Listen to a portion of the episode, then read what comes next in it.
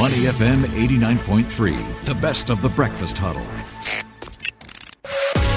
The Breakfast Brief on Money FM 89.3.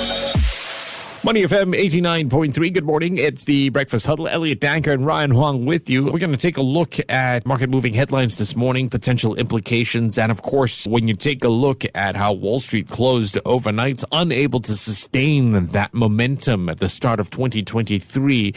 And it comes down to the earnings season that's underway, especially when you got big banks like uh, Goldman Sachs involved. Yeah, so you've got that steering market sentiment. So focus is on how companies are doing doing and what they expect to be doing in the coming year. So let's take a look at the earnings overnight, and that comes through from the banks, Goldman Sachs and Morgan Stanley.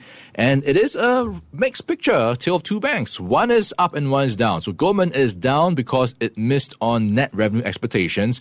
Evercore, one of the research houses, calling the quarter an uncharacteristic dud. So it's quite bad. Even the CEO says it's an outlier expenses increased more than expected, and uh, CEO David Solomon says the outlook for this year remains uncertain. So Goldman reported its second biggest loss in the S&P 500 overnight. On the flip side, Morgan Stanley was the second biggest winner overnight. So we have that thanks to what's been doing all along, rebuilding its wealth management arm.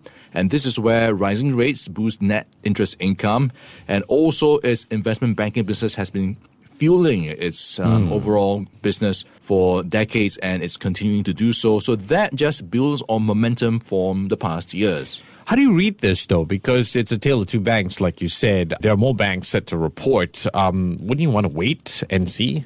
Yeah, so it looks like it's very tough for anyone to say, hey, this sector is going to do well. So yeah. let's not buy anything from a sector. So it's a very different period now where you have to be more selective and look at the stocks from ground up perspective fundamentally how they are different because if you look at where Goldman Sachs is, you might remember them trying to make a big push into the consumer banking business. That has not paid off as much as they hoped, so they are paying for it in some sense. Investors punishing them with their uh, moves to sell its shares.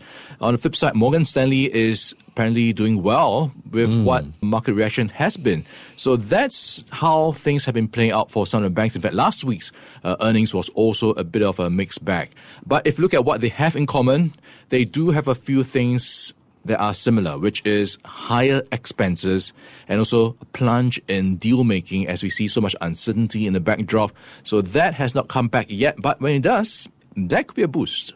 Uh, today, we're also watching out for the Bank of Japan, uh, who it, which is set to deliver its latest policy decision mm. at 11 a.m. Worth noting that Governor Haruhiko Kuroda is uh, finishing his term in April.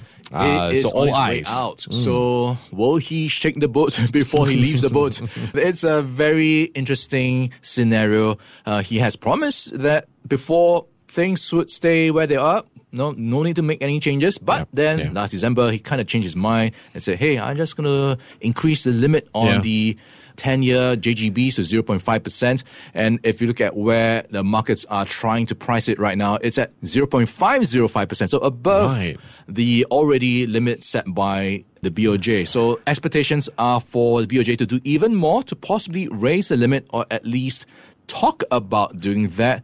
But it comes with a very big caveat because if you do you know, relent and do what the market expects, it then gives a very confusing message, right? What exactly is the clear path that you're trying mm. to paint for markets mm, to expect mm, because markets hate uncertainty mm. and we have all these question marks in the air, it does not do any favors for your monetary policies. Yeah. Well, we'll see what that decision eventually is. Uh, of course, uh, that Bank of Japan decision is at 11 a.m. Uh, we dive deeper into the details as well as what to expect with regard to this BOJ decision. That's coming up in our calendar of the day segment a little bit later on. To listen to more great interviews, download our podcasts at moneyfm893.sg or download our audio app. That's A W E D I O. Available on Google Play or the App Store.